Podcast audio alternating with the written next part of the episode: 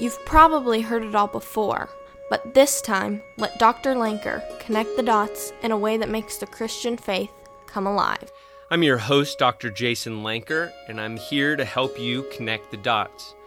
As a pastor and professor for the last 30 years, I want to help you not only understand the Christian faith, but to make it a transformative part of your everyday experience. In our last lesson, we talked about how important it is that we know what the gospel is for ourselves. And the problem is is that most of us have heard the terms, we just don't understand the definitions. And so we need to start where all Christian faith starts with scripture. And so we're going to walk through just a little bit of what we can discern and understand about salvation. We're going to do it from both the Old Testament and the New Testament and try to bring a few things together in this particular lesson when we look back through the uh, Old Testament and we see the word salvation, it is most often in the context of deliverance or freedom. It also is translated regularly as redemption. By and large, the greatest uh, Hebrew word that's used is the word Yeshua. It's the word that we get Jesus from, but it also means specifically salvation.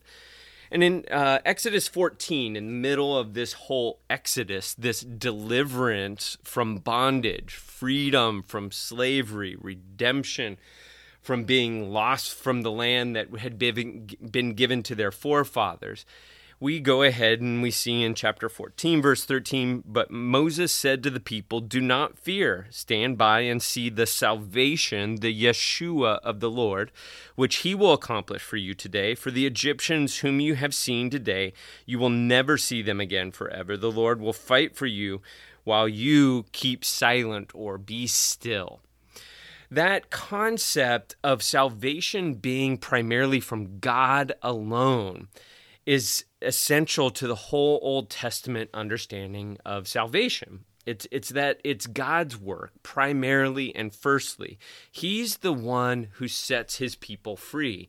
And in the Old Testament, the writers regularly refer to salvation as this very physical experience.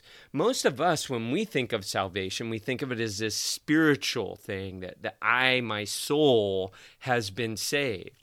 But to the Jews of the Old Testament time, they saw it as, as much more physical than spiritual and more social than individual. God was saving his people, not just a person.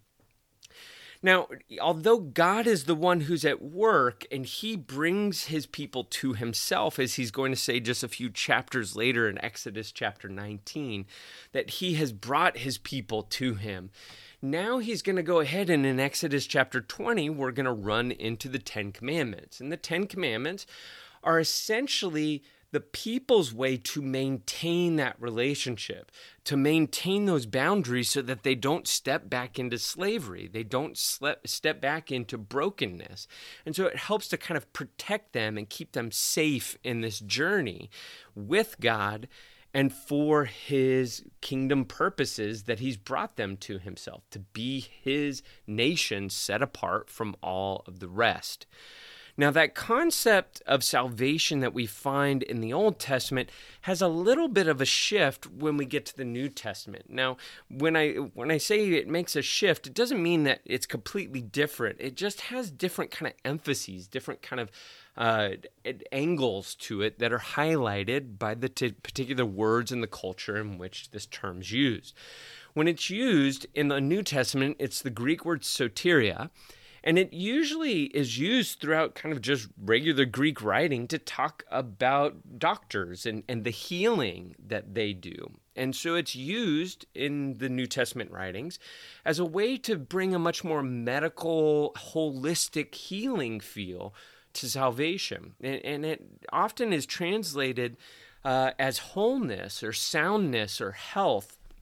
When we turn to Mark chapter 2, and we find the, the man who's let down through the roof by his friends, it, it talks about not only are his sins forgiven, but his, he's able to take up his bed and walk again.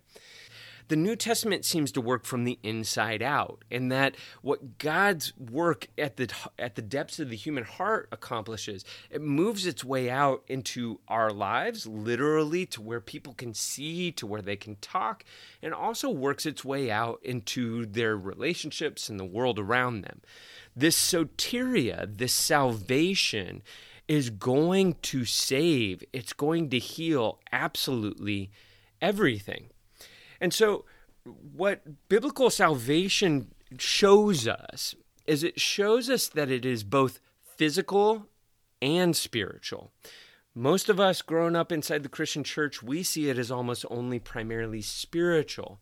But it's also about being healed physically. In Isaiah chapter 61, uh, Jesus is going to have this prophecy that, that he's going to apply to himself in Luke chapter 4, verse 18 and 19, when he says, The Spirit of the Lord God is upon me because the Lord has anointed me to bring good news to the afflicted, right? We're talking about the gospel. He has sent me to bind up the brokenhearted, to proclaim liberty to the captives, freedom to prisoners, to proclaim the favorable year of our Lord, the day of vengeance of our God, to comfort all those who mourn, to grant those who mourn in Zion, giving them a garland instead of ashes, the oil of gladness instead of mourning, the mantle of praise instead of the spirit of fainting, so they will be called oaks of righteousness, the planting of the Lord, that he may be glorified not only is it spiritual, it's physical.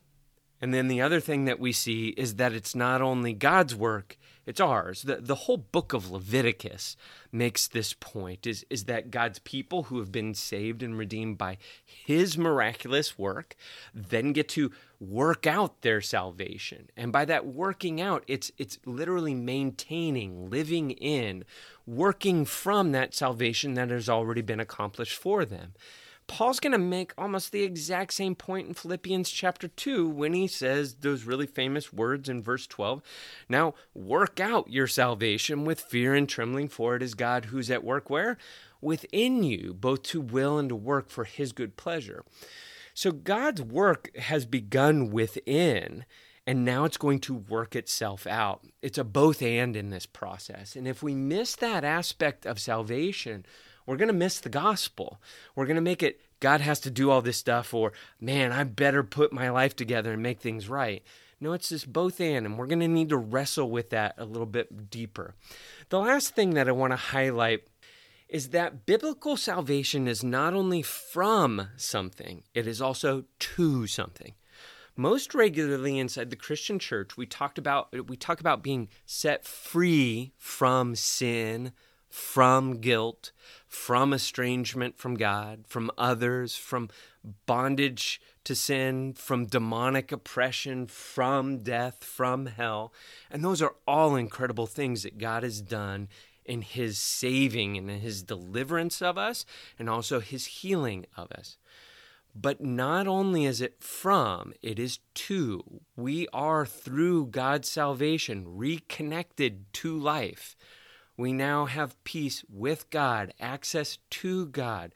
We now have entrance into hope, to love, to joy. We're empowered by His grace. We, we have a freedom to be the people He's called us to be, and we've been brought to eternal life. And when we miss those aspects, we miss the fullness of what God has to offer us in biblical salvation. There's a whole lot more. It's it's it's incredibly comprehensive. And that's where we'll turn next in our discussion of salvation. So, can you be saved, have eternal life in heaven, enter the kingdom of God, and not be a disciple? If you enjoyed listening today, please subscribe to our podcast. And if you'd like more information, please visit us at drjasonlanker.com. That's D R Jason L A N K E R. May you go in the grace of God, and may you not just understand the Christian faith, but live it more fully this week.